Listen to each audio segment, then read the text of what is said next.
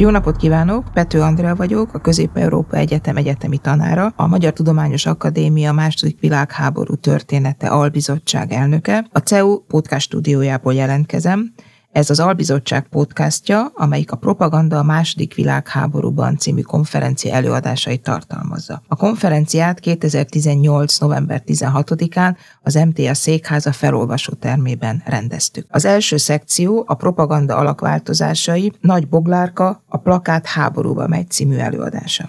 Kutatásomban a második világháborús magyar plakátokat vizsgáltam a propaganda kontextusában. A plakátok kategorizációja a fő propaganda témák megismerését és áttekinthetőségét segítette elő, ezen felül behatárolta a háború egyes szakaszait, mely során megfigyelhető volt, hogy a kormány mely témákban és hogyan próbálta megformálni a lakosság véleményét, hozzáállását a háborúhoz. A háború egyik nélkülözhetetlen elemeként tekintettek a propagandára, melyben a plakátoknak is jelentős szerepet tulajdonítottak ugyanis a plakát mindig szem előtt van, vonza a tekintetet, és nem lehet kikerülni.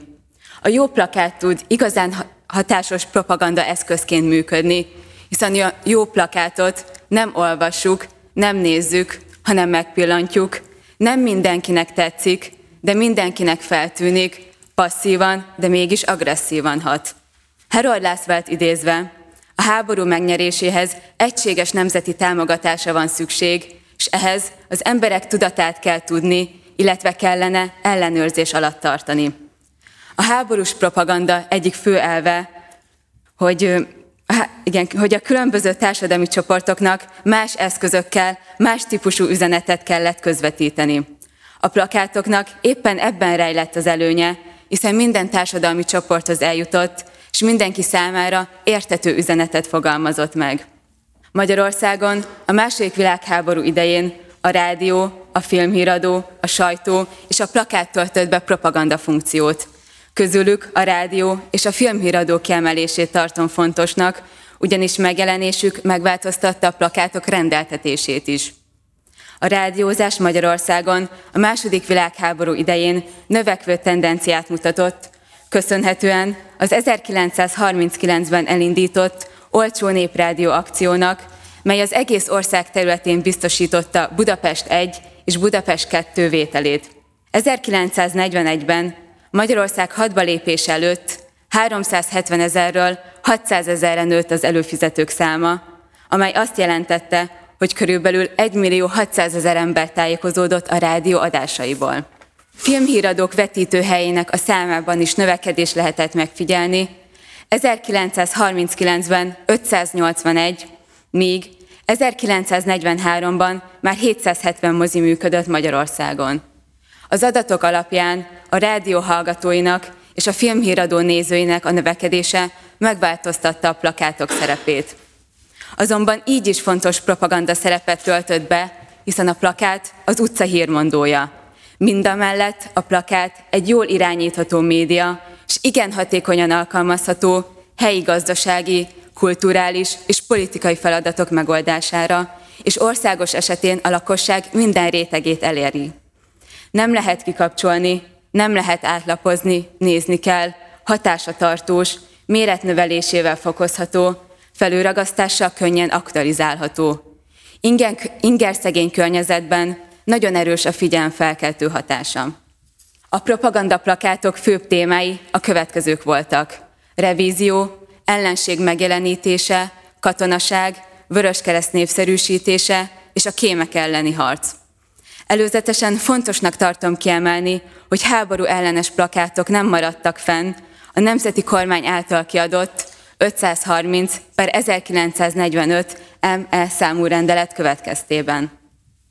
Az 1940. augusztus 30-án meghozott második bécsi döntés értelmében Magyarországhoz visszacsatolták Észak-Erdélyt, majd 1941. április 14-én délvidék ismételten magyar fennhatóság alá tartozott. Az egyesítések öröme a plakátokon is megjelent. A revízió témájában készült plakátokon visszaköszöntek a magyarság szimbólumai, mint a nemzeti trikolor, a magyar korona, a címer és Nagy Magyarország. Használatukkal a hazafias érzést, a nemzeti öntudatot kívánták megerősíteni a magyar lakosságban. 1941. június 27-én Magyarország belépett a második világháborúba. Ezzel egyidejűleg különböző témájú plakátok lepték el az utcákat, közülük a legjelentősebb az ellenség megjelenítése volt. A lakosságban érzelmileg ellenszembet akartak kelteni az ellenség iránt, értelmileg pedig cselekvése akarták őket késztetni. Mindamellett tudatosítani akarták az emberekben, miszerint az ellenség ördögi természetű, aki morálisan és katonai célok tekintetében is teljesen elfogadhatatlan, nem csak a kormánynak, hanem minden egyes polgárnak, és valójában komoly ellenfél, de nem legyőzhetetlen. Az ellenség megjelenítésének két szakaszát lehet megkülönböztetni. Az első szakaszban a csapatok még támadásban voltak. A közvetlen kommunikációs cél a háború támadó jellegének igazolása és az erre való mozgósítása volt. A második szakaszban már az ellenséges csapatok közelítettek az országhatárhoz, illetve át is lépték azt. A közvetlen kommunikációs cél a közvélemény felkészítése az ország honvédelmére és a személyes áldozathozatalra. Az ellenséget jellemzően vörös rém alakjában jelenítették meg, ezen kívül visszatérő szimbólum volt a vörös karom, de bármely ábrázolásmódot is alkalmazták, minden esetben feltüntették a vörös csillagot, jelképezve az ellenséget, azaz a szovjeteket. A trianoni békeszerződés nem csak az ország területét szaggatta szét, hanem a hadsereget is. Megtiltották az általános hadkötelezettséget, melynek következtében a második világháború kirobbanásakor a kormány alapvető feladatának tekintette a katonaság népszerűsítését, ezzel egyidejűleg magát a toborzást is. Jelentős szerepet tulajdonítottak annak, hogy a lakosságnak megmutassák, a katonaság igenis fontos és hősies tett, és büszkének kell lenni azokra, akik feláldozzák életüket a hazáért. A plakátokon a katonákat harc közben heroikus helyzetekben ábrázolták, rendszerint aránytalanul a többi szimbólumhoz képest, ezzel is jelképezve a tettük nagyságát és fontosságát. A hősies ábrázolásmódhoz társították a nemzeti szimbólumokat, hármas halom, magyar korona, magyar címer, és ezeknek a kettőségével akarták minden hadköteles korú férfiban tudatosítani, hogy harcukkal a hazájukat szolgálják, és hozzájárulnak a háború sikeres kimeneteléhez, mely egy büszke és dicsőséges cselekedet. A Vörös Kereszt minden országban fontos szerepet töltött be, még a békeidőben is. A háborúban a szervezet feladata a lakosság mozgósítása a haderő egészségügyi támogatására. A Vörös Kereszt munkáját propagáló plakátokon minden esetben feltüntették a Vörös Keresztet, mely a könnyebb azonosítás szolgálta. Mindamellett visszatérő szimbólum volt a fehér galamb, mint a béke eljövetelének hírnöke, a magyar korona, mint a magyarság egyik legfontosabb jelképe, továbbá gyakori kép volt a sérült katonát ápoló nővér, jelképezve a Vörös Kereszt fontos és embert próbáló feladatát. A második világháborúban valamennyi hadviselő fél tartott a kémektől. A lakosság figyelmét is fel akarták hívni a kémek jelenlétére, és arra, hogy vigyázzanak, kivel állnak szóba, és milyen információt osztanak meg. A legcélra vezető megoldás a prevenció volt. Számos plakát hívta fel a lakosság és a hadsereg tagjainak a figyelmét az óvatlan beszélgetés okozta veszélyekre. Ezt a témát szemléltető plakátokon visszatérő kép volt egy katona ábrázolása, aki csendre inti a lakosságot. Emellett a plakátokon gyakran bemutatták, hogyan juthatnak bizalmas információkhoz a kémek.